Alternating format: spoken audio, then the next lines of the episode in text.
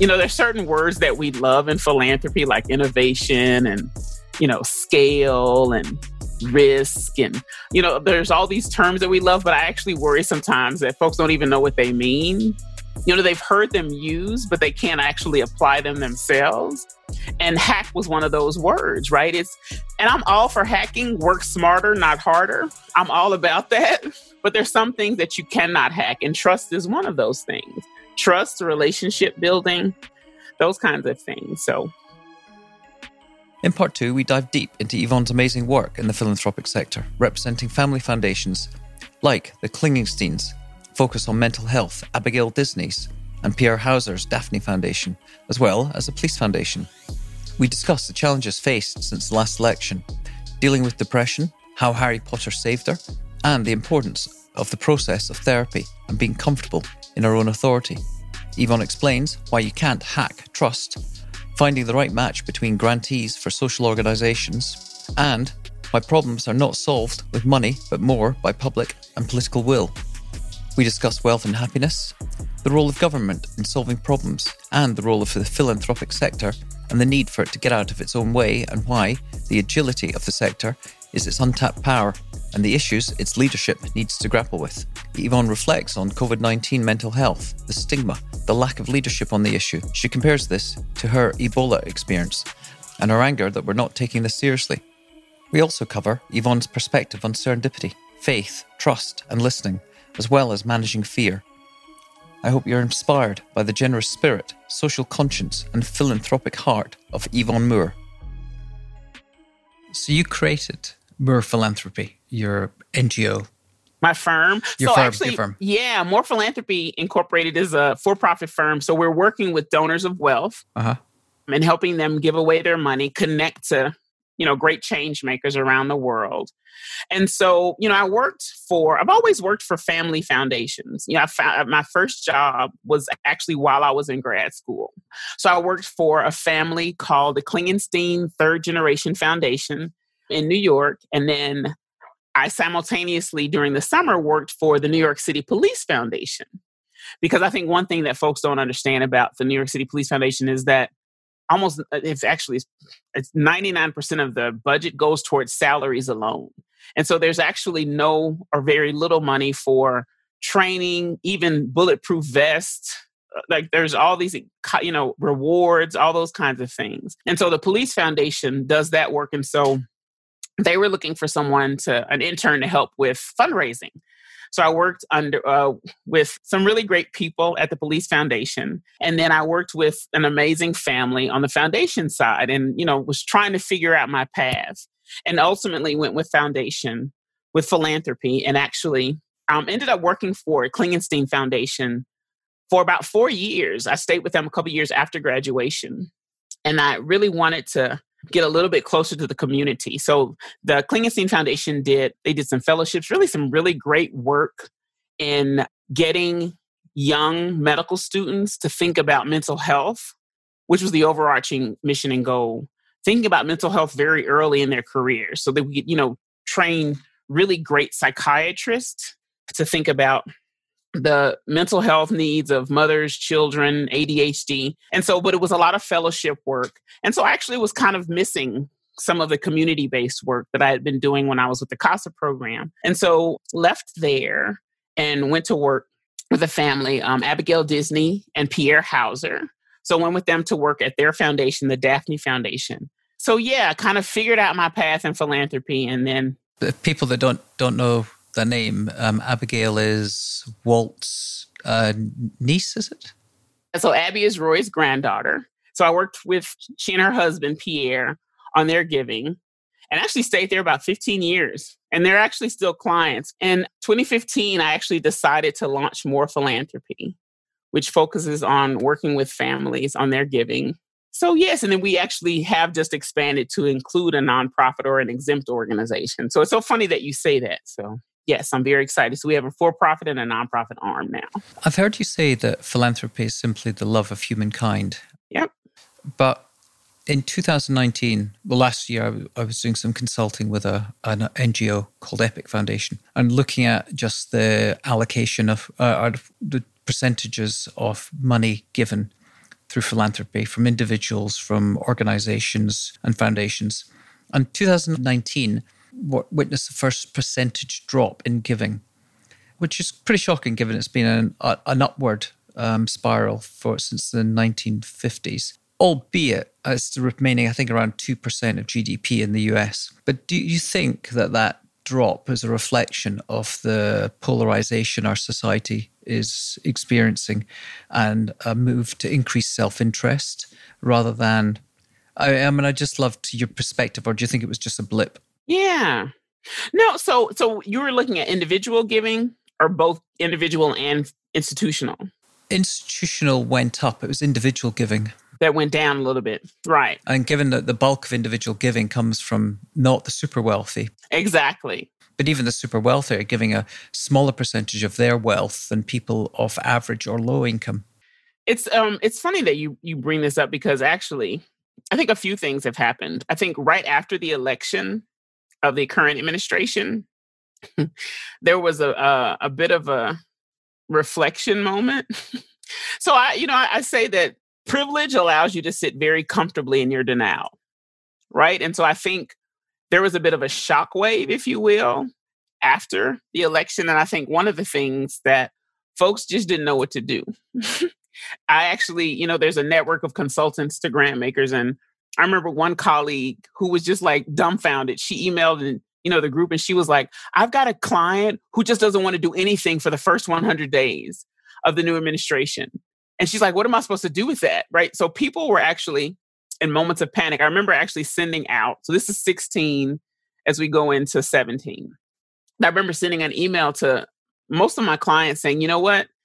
You're already doing some amazing work in social justice, racial justice, whatever, you know, uh, you know, there's nothing different you need to do because there were these moments of panic that folks did not know what to do. Then you come to the midterm elections and actually, and I don't know you know, I don't have the stats to to back this up, but I know that clients were actually thinking more about the midterm elections and who they needed to give to for the midterms than they were about their charitable giving. Right? So there's there's some charitable that's politically um, driven, and then there's some C4 or non-charitable, right? Things you can't, you know, get a deduction for. That's interesting. Yeah. And so there's there's not only the there's individuals like no i need to put my money into the you know the dccc or the democratic congressional committee because we got to get you know we got to get this congress changed or i need to put some money into this particular candidate or no i need to you know democracy alliance right there's there have been these moments between 16 and 19 where i wouldn't say panic but there are definitely moments of reflection some moments of panic and some moments of fear but it's what I hope it's actually, and then where where we are now.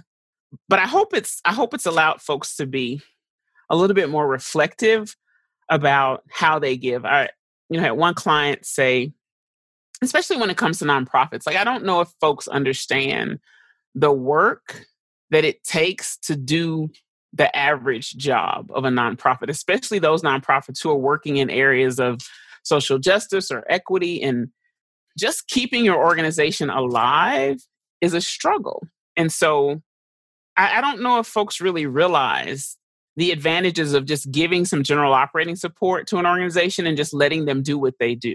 Mm-hmm. You mean on unrestricted giving? Unrestricted core operating, yeah. general operating support which covers everything from keeping the lights on to paying someone's salary. And in it, I'm always amazed how yeah. So, yeah, understanding what it takes to actually run an organization on a daily basis, let alone a moment of crisis, right? So, if they were struggling during a regular moment, and COVID is a perfect example, how do you think they're operating now? And so, I, you know, I think, you know, I've always, I've, I've said this for a while that philanthropy is in for a reckoning. Preferably, it would come from internal inside or internally so that we can actually reflect and you know correct ourselves versus the correction coming from outside of the sector if you will but let's let's come back to that in a second. Um, sure. I i've heard you talk about using the term you can't hack learning relationships and, and trust. Yeah. Oh my gosh. um, hack this hack that hack this hack i know and I, I really like that really uh, resonated. But what what gave you the the confidence or the conviction and the drive to invest the time required to build your learning and the relationships and trust of your clients? You know, it's funny because I think so very personal story. I woke up the second year of graduate school and I always credit Harry Harry Potter. I should actually write a note to let her know this, the author, let her know this. But yeah, Harry Potter saved me during grad school. And I say that because I woke up one morning during my second year of grad school, and I don't know, I call it my crash and burn.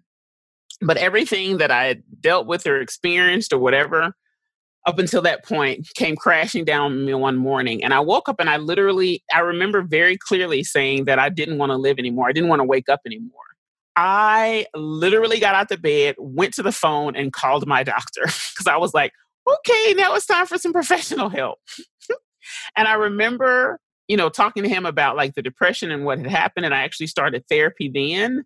But I, you know, I credit actually doing my own reflection work. And I actually I tell I tell advisors this now. If you don't do your own reflection work, you can't help anybody else do theirs. You can't help anyone because you have to know if it's you're crazy or they're crazy right when you are personally working with you I always tell people you know family is crazy on a good day right everybody has a story within their family that's some kind of nutty uncle or aunt or whatever but when you actually put something heavy into that family like wealth or mental health or illness it actually makes things it, it just it makes things worse And things are you know kind of exacerbated and so if you haven't figured out your own drama, whatever you want to call it, you're not going to actually be any help to that family that you're trying to advise. And so I did my own reflection and therapy work very early, and it was a long journey, but it was a really good journey because it's very easy for me. I, you know, I always call it taking off the sunglasses and everything is in, you know, the rosy colored, rosy colored sunglasses.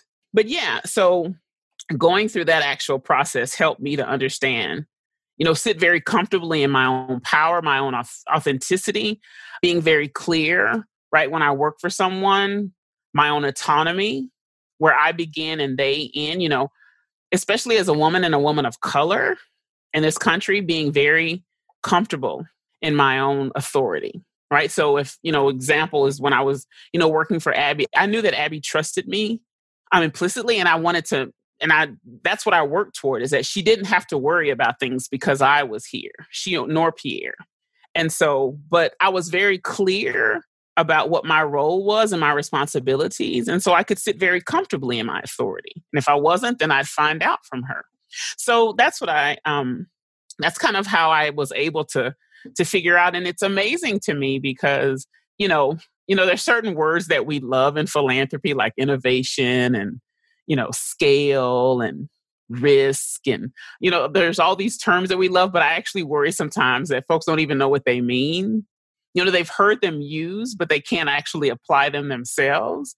And hack was one of those words right? It's and i'm all for hacking work smarter not harder i'm all about that but there's some things that you cannot hack and trust is one of those things trust relationship building those kinds of things so hmm a core part of your um, your skill is being able to match givers to grantees and ensure that both parties benefit. I mean, obviously, you've taught, you mentioned and alluded there that families can have issues, and you represent a lot of families. But finding the right match can, from certainly from my experience, it's a challenge in ensuring that you're the grantee can provide the right support, as you say, if it might be unrestricted funding to an organization to help them just keep the lights on and do the good work that they do. How do you actually manage that? Which it must be a very complex process of identifying the right NGOs or social organizations, ensuring you've done your due diligence, and then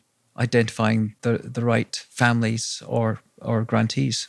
You know, I wouldn't, I don't know if I'd say it's complex, but it's definitely thoughtful. Mm-hmm I think the very first thing, which is is what is it doesn't actually even matter if you're working with an individual or if you're working within an institution, is actually being clear on expectations. Like that's the the first thing is, you know, with the family, is it what is it that you're actually trying to do?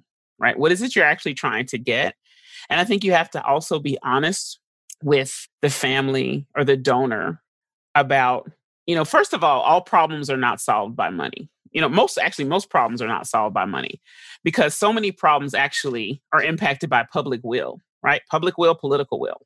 So to understand exactly the power of your donation is actually very important, right? So the power of the donation, the amount of the donation, right? The length of the partnership. So it's it's those expectations in the beginning that have to be very clear. And then it actually takes a lot of the complexity out once you get past that point. So it's very clear about what you want to do. Yeah, I had one um, client who, one family that I was working with, they came to the board meeting and they're like, you know what, we want to work on voting rights. And I thought to myself, okay. In my head, I'm like, that's this, right? And so we actually, but I, you know, I explained, I said, you know, that's a huge, I was actually so glad that they said that. I was like, this is very exciting. And so then we, you know, together figured out sections of how we could actually attack voting rights, right? So I came up with a, a very simple plan. It's like there's the national piece, right? There's the electoral college, it's all things we were talking about before, right?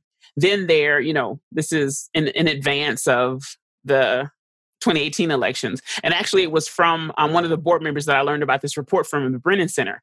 Just absolute brilliant report. And so we were actually to ta- able to tackle key states, right? That was the second piece of the that I came up with of the the strategy. And the third piece was actually key constituencies, right? So, you know, there'd been lots of conversation and they remain today about young people voting and engaging and, you know, the power of um, the young people from Parkland, right? So, how do we engage those key constituencies to actually activate, right, them in an, any election period?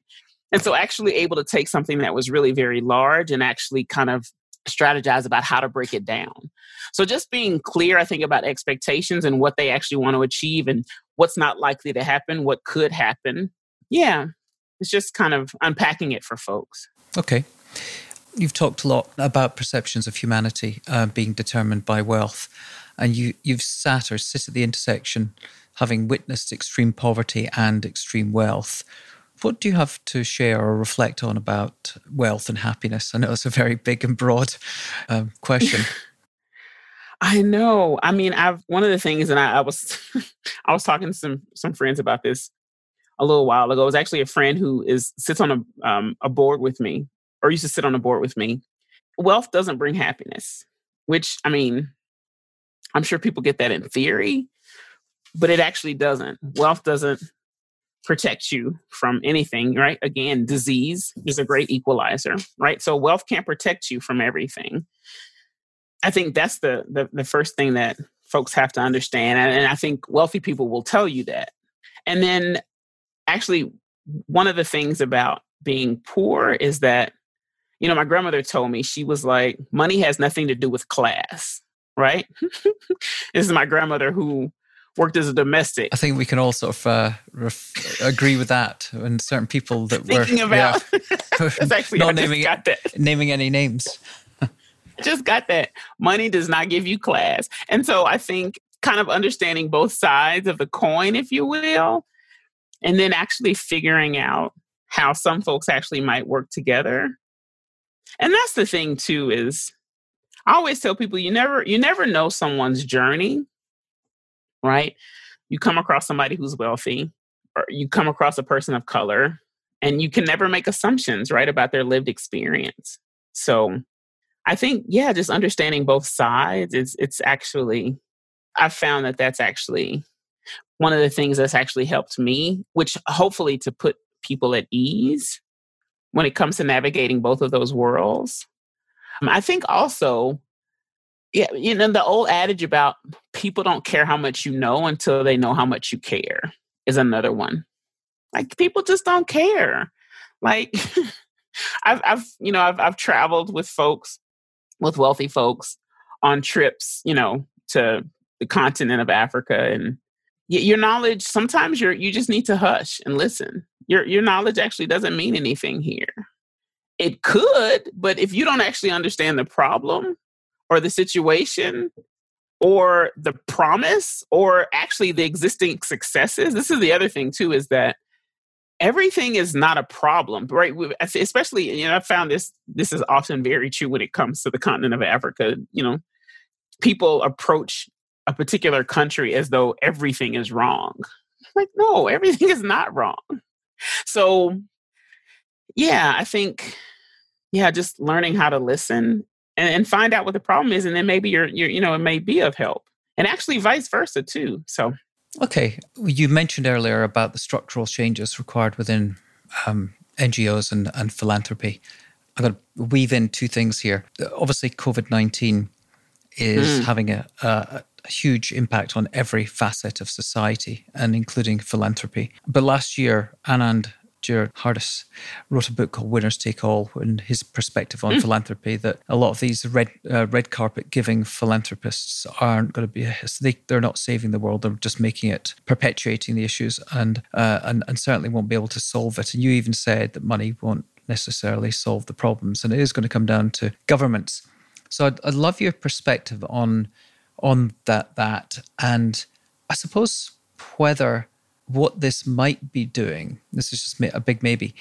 Is a recognition that, and certainly in this country, big government is is deemed to be bad, and that the only way we're going to be able to address these big existential problems that we're facing essentially with this, and potentially this just being one of many upcoming pandemics. If you listen to someone like uh, Jamie uh, Metzl, who used to work at the White House, we're going to be facing more and more existential crisis going forward. So, will we see a return of more responsible government taking responsibility for some of the bigger policy based issues that you said need to be the things that solve these problems? And what will happen to philanthropy? And what role will it be going, going forward?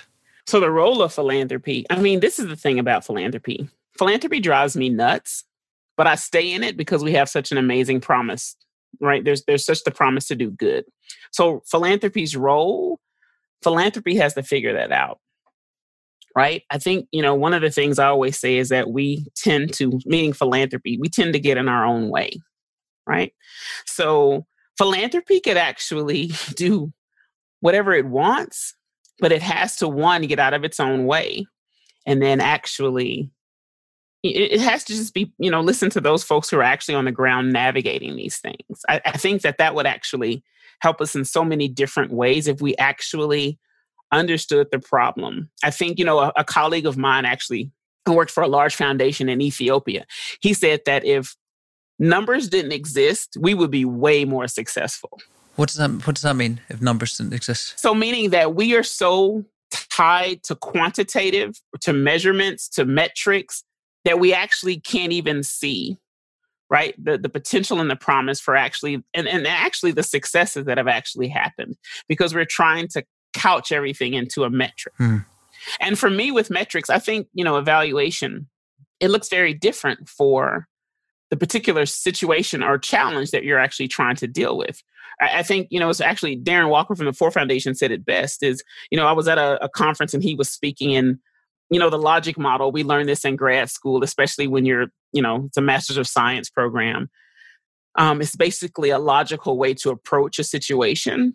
But how do you apply the logic model to apartheid? Right? How do you apply the logic model to situations of social injustice? It may not actually be possible.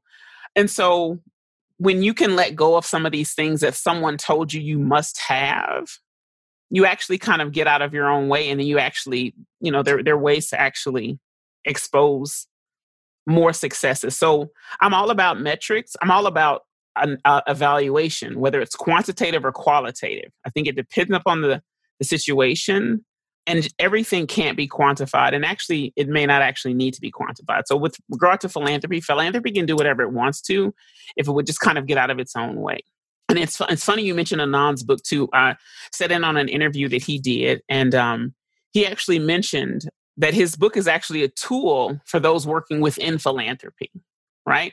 As something to actually help you make the case for why we ought to do it this way or let's try this or let's try that. You know i, I worry that we actually you know government always looks to us because we can you know we can move we can which is funny because sometimes we're not nimble. We can be more nimble than government but we don't actually act like that i've never seen a sector so powerful never use its power of just its voice never mind the money but just its voice on behalf of its grantees. And so I think there are things that have to to be reconciled within. Again, you know, I can another report that um, Center on Effective Philanthropy did years ago, in which they spoke to CEOs of foundations, the people who are leading foundations. Now, there are, you know, depending on the foundation, whether it's a especially if it's a family foundation, the donor is still involved. There may be, you know, a CEO may not always have the last say on something. So I, you know, I include that in my comments. But one of the things that this report, it was the future of foundations, then they looked at only CEOs they were talking to, no program staff, just the leadership of foundations. And one of the questions was, do you think philanthropy needs to change or do some things better? And they were like, yes. The next question was, do you think that philanthropy will change? And it was no. But you're the leader, right? So there there is a psychological barrier of some kind that eh, which is actually to me very frightening and very sad, right? So you have leadership of foundations who actually don't feel that philanthropy can change, but you're the leader, right? So those are the things that I think we continue to grapple with internally. With regard to the public sector, so, first of all, and this is why I am interested, very interested. I, have done some lectures, I'm very interested in doing more lectures and teaching because there's a generation of leadership, whether it's in philanthropy or not, who actually probably shouldn't be there, right? So, all of these institutions are made up of people, right? So, when we talk about the government, the government is made up of people, right? And so, people have to actually understand their responsibilities you know, a colleague of mm, actually a grantee partner and colleague in Liberia was, you know, kind of frustrated with the leadership there. And he was saying that, you know, public service or, or working in government used to be a public service position. It was never meant to get rich. It was actually never meant to acquire power. You were actually serving the public. And so when we get back to those electing those kinds of people, Al Gore said one time the great thing, you know, as he was talking about climate change, he said the great thing about elected officials is they're recyclable. Right? You can get rid of them if they're not doing what they need to do. I hope so. But I exactly. but what I, and see, see, you say you hope so. I have a friend who told me she has no hope whatsoever that we can make a change at the presidential level. And I was like, I thought to myself, people in this country, I said, I don't even have a vision for their democracy. How can you actually? How can you not have a vision for your democracy as democratic as it as it is? Many colleagues around the world would say this is not a democracy, which it technically isn't because we're a two party system. But that's again another conversation. But how can you not even have a vision for your own democracy? Who's going to change it if not you? So that's actually the thing that, yeah, worries me the most is that the people who actually and, and you know this thing about not voting? I'm not trying to hear that. You hold, you heard the poll tax story? I'm not trying to hear about you not voting. I'm not trying to hear about you being mad about having a choice between trump and hillary. You need to first learn how your country works because POTUS doesn't make law. The president of the united states doesn't make law and you not voting means that you're also giving up your right to actually choose your elected official who, you know, your representative who actually does make law. So it's it's complicated, but it's really not. I hope that all made sense. But no, yeah, philanthropy, yeah, can do what it wants to do. And yeah, government, it's up to us to elect the people who we think can do better. So just the um before we get on to quick fire questions. I want to talk to you a little bit about education and serendipity. But you've struggled and overcome your mental health challenges. How do you think we're going to come out of this crisis? And obviously, there's a, there are many great organizations, NGOs dealing with mental health around the country and around the world. They must be feeling the burden of this probably more than most at the moment. You know, one of the things that worries me still is that we don't actually even value mental health in this country, right? It's a struggle for people to get it included on their insurance. It's it's a, I just got through looking at a, a crop of proposals for the local women's foundation, and so many of them were around making sure that folks had access to mental health. I think it's and this is going to be a problem for us because we don't value it as a country, right? It's still stigmatized in some communities it's it's going to be a challenge, and I don't. Yeah, I don't know. I, I wish that we had some leadership at the top that actually spoke very powerful about the need for mental health. Yeah, I just I think it's going to be a challenge. I think about there's a if you you know anything about Ebola, you probably remember that. And this is when I think about I I can't I do worry. I worry about like my mom. I worry about family members who have underlying issues. But sometimes I I, I do I, I get angry when I think about some people who are navigating this like it's the end of their world. I mean, if you can stock up on anything, it's not the end of your world, right? If you can go and buy whatever you need, all you need, take it from poor women who can't buy diapers because they couldn't get them this week, they have to get them next week. So if you can hoard anything, I'm, I just I can't. I don't. I have very little patience for you. There's um a group of young men in Liberia called the Cremation Boys. And they were responsible for burning the bodies, right? We're not burning bodies. That's what Ebola, that's what Ebola required if you wanted to get a handle on the epidemic. And these young boys, they were they're young men, have the most devastating mental health outcomes from alcoholism, drug abuse, stigma, like the country, with respect, the country, some of the people the way they treat these young men who and people when you talk about ebola it was a game changer. Burning of bodies. You're talking about destroying culture. So I, I just i find myself kind of angry. Understandably if you've if you've witnessed with people and, here. Yeah. When, because there are things that you know I, I get angry when i think about states re- relaxing things early you know a, a colleague of mine posted a meme which really actually so sums up my anger. She's like, Our grandparents were asked to go to war. You're being asked to sit on your couch. It's just not the same. I'm sorry. It's just not the same. And so, if you could just, so anyway, so yeah, but the mental health piece I think worries me because we don't value it as a country. So, I'm I'm hoping that'll change. I'm hoping that may not come from too. political leadership, but I think it might come from enlightened organizations that start and individuals. That, yeah, the combination. We can all, yeah, say something. Okay. I hope so. If you were handed the keys to the mayor's office of the White House, what what changes would you make to the education system that might improve the future opportunities for youth that would be within your control? You know, so the education, it's it's such an interesting question because it's education itself. It's not the issue it's quality education and it's access to quality education right it's the way education is funded i mean the key to the white house i would actually i'd work on the dismantle dismantling some of um that's one of the things about the united states that actually has always been so very confusing for me because we're actually not united on so many things right? And so that's actually one of the problems with education is that education the way it's funded is actually a very uh, it, it's a, it can tend to be a state or a local issue right? So there are minimums from the, you know, the federal government provides but that's why i don't know if it would have to it, it, would have to be a white house. Mayor i don't know about a, a mayor or a local.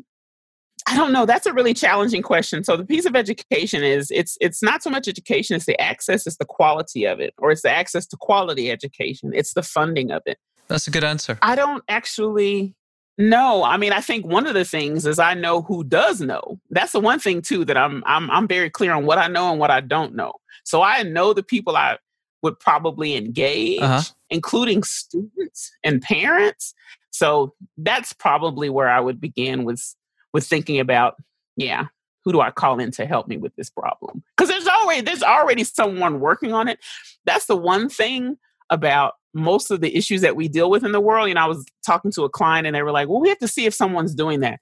I can almost guarantee you there's somebody working on every problem you can think about. It's just one, whether or not they have the recognition, or two, they actually have the resources to kind of put themselves on the map, if you will. So, okay. Where's serendipity impacted or affected your journey?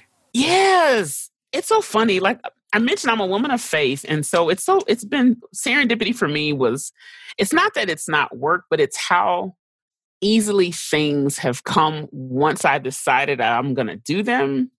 And I've, you know, set my mind to it. And so I think serendipity, there, you know, going to graduate school, definitely the, the timing and everything was definitely serendipity. Can I just share there? Yeah, sure.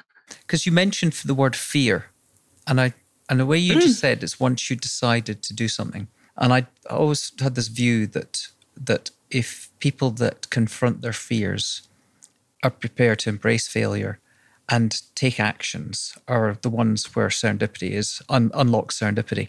It seems to be, as you said, once you made the decision, that was you obviously confronting any fear that you might have had around an action.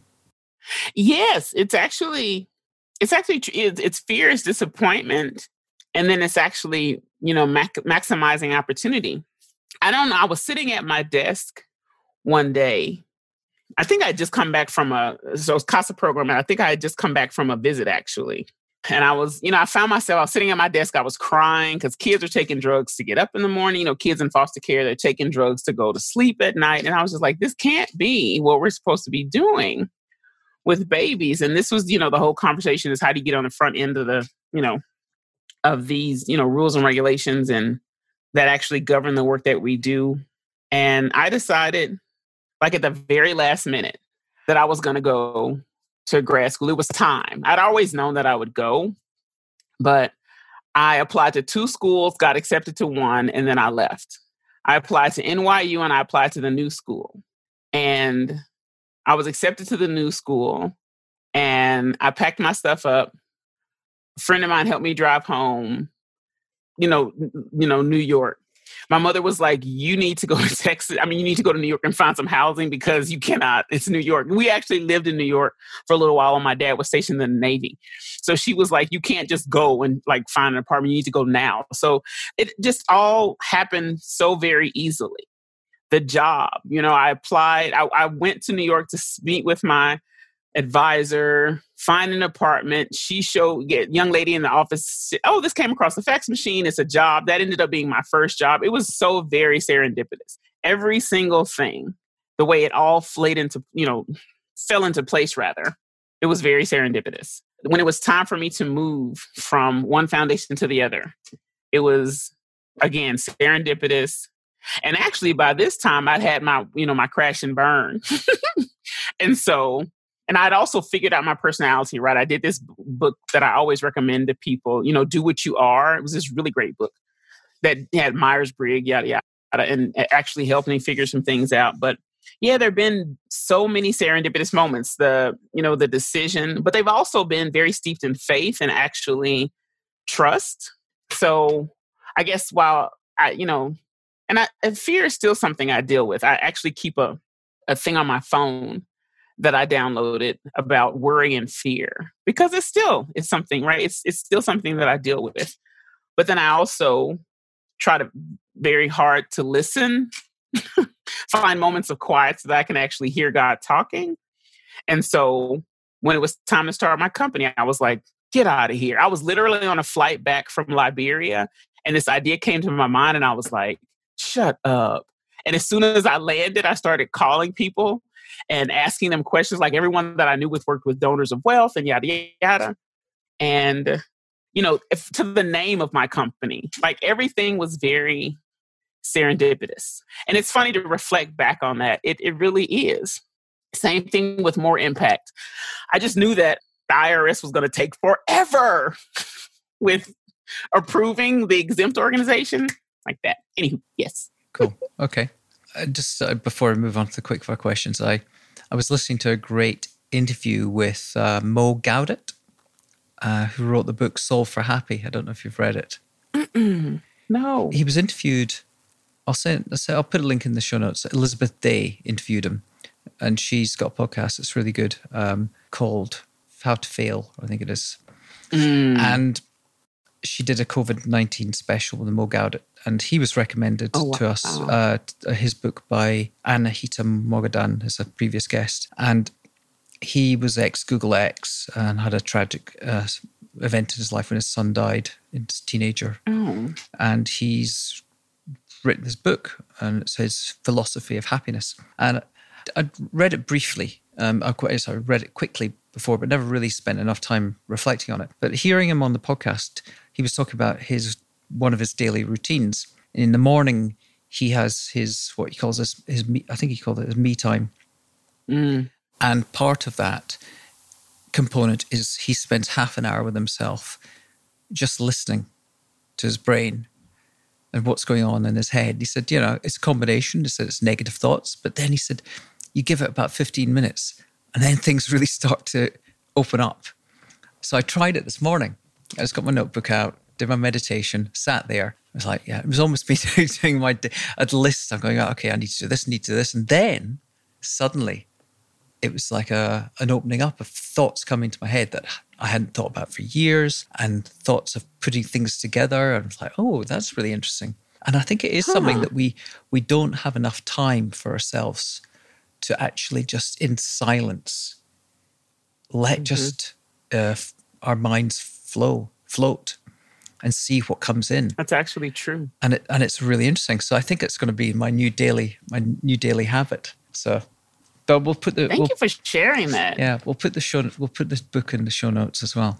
But anyway, we'll go on. Um, please, please, quick fire, that would quick be fire, great. quick fire questions. What principles do you stand by? Um, authenticity and integrity. Can't go wrong with those. That was very easy. Yeah. Nope. Uh, what hard choices have you had to make that might have been tough at the time, but turned out to be the right decision? Ooh, hard choices. Definitely starting my company and leaving my awesome full time, very well paid job. yeah. And it is, yeah, it's just, it's the best thing. And yeah, it's the best decision that I made. You know, the support that I got from my employer at the time, everything. It's just, it's, yeah, Okay. There are no regrets. All right. Where'd you go to discover new ideas? You know what? I love to travel. Not anymore. It'll be a while, but oh, oh, I can't wait. In fact, I can't. I I can't wait. I've got like millions of places in Scotland. I can't wait to go back. yeah, I um. Oh yeah. Oh yeah. No one. But I, you know what? I don't actually. No, it's funny because that silence piece is something that I'm still working on. I have to force it now, but I would love for it to become a regimen. So yeah, still figuring that out. Uh, working in the area you do of philanthropy, you've seen some pretty big problems. What's one problem that is worth solving?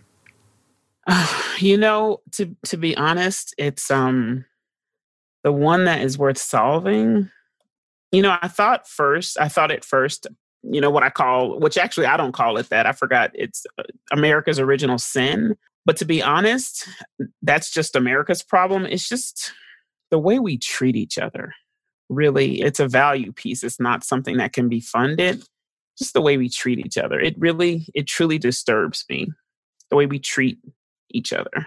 So, uh, if you could return to one night, one day in history, where, when, and to see who? Oh, now that one one day in history.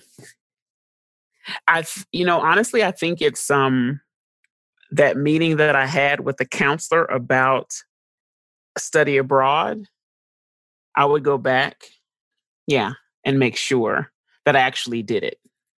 Yeah, because I, I, I finally I made that journey, but again, the fear piece, I could have I could have been doing so many things much sooner yeah and, and time is something you can't get back. That's interesting. So you uh, that, i never thought about that question in relation to your own individual journey. We've often asked it expecting people to say martin luther king nelson mandela uh, the end of the second world war but you focused in on your own personal journey. That's interesting.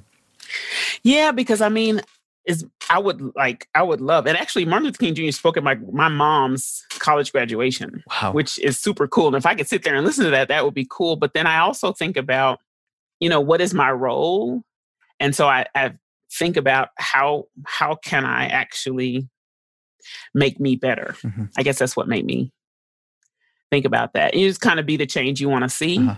That's what made me think about. Okay. Because I can only be responsible for my own stuff. Cool. Okay.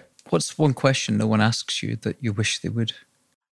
I do not know because I'm an introvert by nature. I don't really want anybody asking me any questions. I don't, I don't. That is, I just. Except your therapist. Actually, not even. Not even. My therapist, bless her heart, before she retired, she got to the place where, like, I could just say one word. I feel stuck, and she was like, "Oh, or I could make a sound and she understood, right? So it's not even it's not even a question of my therapist. That one is I know it's so funny because when people talk about staying home and like people are angry that they have to stay home, I'm like, that's an introvert's dream. What? Mm. I don't have to go anywhere, fewer meetings, but that is one I I I, I don't. That's fine. Okay then. I don't know. Uh, who's made you reevaluate yourself? Oh, gosh, myself. When I reflect back on some of my behavior, like when I think about like spurts of anger, and I've always I've I've, one thing I figured out is anger is expensive.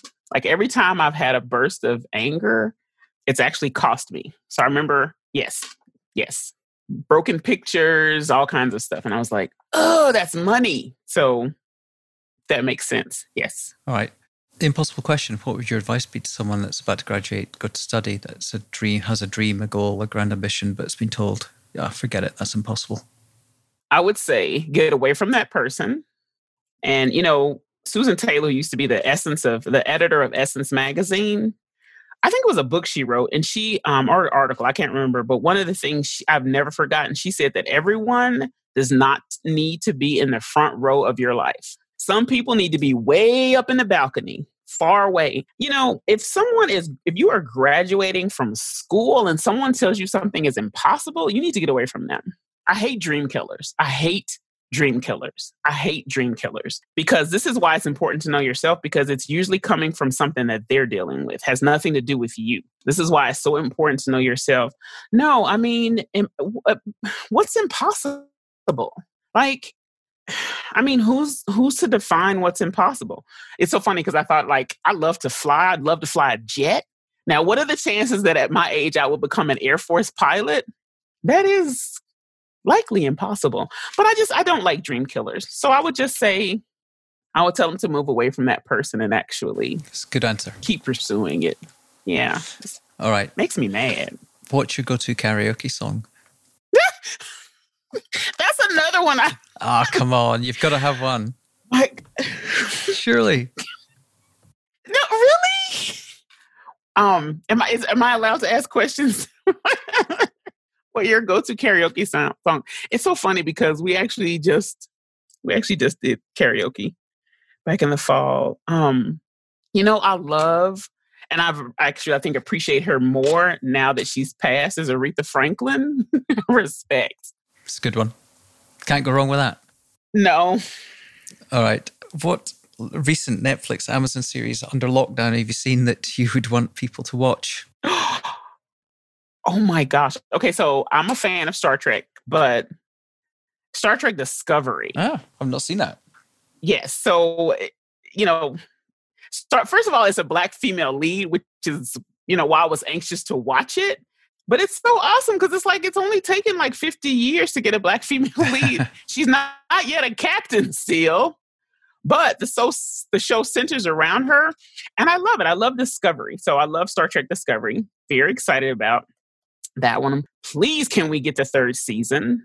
And actually, I love espionage. Is there's a show? I think is is it BBC, but it's um actually called The Bodyguard, or it's no, it's called Bodyguard. Oh, it's brilliant. Yes, I yeah, love. That was yeah, fantastic. Yeah, I love Bodyguard. So that was that was a show that I just watched or series, hoping for another series of that too. But or yeah, season we call it. But yeah, I mean, I could keep going with movies. So yeah. You mentioned one book earlier that was uh, influential, um, but what book would you like us to offer listeners that submit the best comments on Instagram or on the website? You know, the one about love by Bell Hooks. And it's so funny because I was I was thinking about this question and, and it actually kind of ties to the way we treat each other. And and Bell Hooks, it's literally about love. And and one of the things that she says, which actually it's funny because I actually shared this at a um, philanthropy conference a few years ago. And one of the things she says is that love and abuse cannot coexist. And so, yeah, I, I think about love for sure. I think definitely you have to have something that is fun. And I think anything by JD Robb. so I love JD Robb, which is Nora Roberts' alternate pen name. And it's a it's a murder mystery. Okay. series. So, yeah. And final question Who should we interview next? Oh my gosh. Okay. So that's, I got like, so I just forgot Christina's last name, but she's actually the co founder of United We Dream. She actually is the co author of the Dream Act. Oh my gosh, I just forgot Christina's last name. MacArthur Fellow, young woman. Brilliant. Just okay brilliant, just wise beyond her years. I thought about also, do you know Kennedy Odede? No. Kennedy Odede runs Shining Hope for Communities, based in one of the slums, uh, Kibera, in Nairobi, Kenya. Yeah. Kennedy Odede. His his journey is actually it's just yeah, it's quite brilliant. I think you should definitely Abby Disney. And actually, I thought about Leymah Gbowee. I don't know if you all have had a chance to. Leymah Gbowee is the 2011 Nobel laureate, shared the prize with Ellen Johnson Sirleaf, who's a former president of Liberia, and Tawakkol Karman, who is an activist from Yemen. To be honest, all three of those women, but wow. yeah, have okay. Well, just brilliant stories. We'll so. we'll follow we'll follow up we'll follow up with you. We'll okay. See. Now that we're not uh, limited to doing it in NeueHouse or the ACAST studio, we can use Zoom. It's a lot easier. It's opening up a little bit more. Uh, so before we go, I want to tell you one thing, but I'll come back to that. So I'll just finish off by thanking you and acknowledging you um, for your amazing work, the, your conviction to apply your passion to helping people through your wonderful network and your compassion and as you said, your integrity, which really comes shines through oh. completely. Oh. But, all, but also your your candor and openness to be vulnerable and talk about things that a lot of people wouldn't be comfortable talking about. So I, I just uh, uh, thank you for that and really appreciate the time. Thank you all so much. If you like the show, please subscribe and ideally give us a five star rating and a review because it helps more people find us. Just go to iTunes, Spotify, or your favorite podcast player to listen and subscribe. This show is an Impossible Network production and is produced by Bettina McKaylee and Elaine Castillo Keller. But for now, be curious, be creative, and seek out serendipity. See you next time.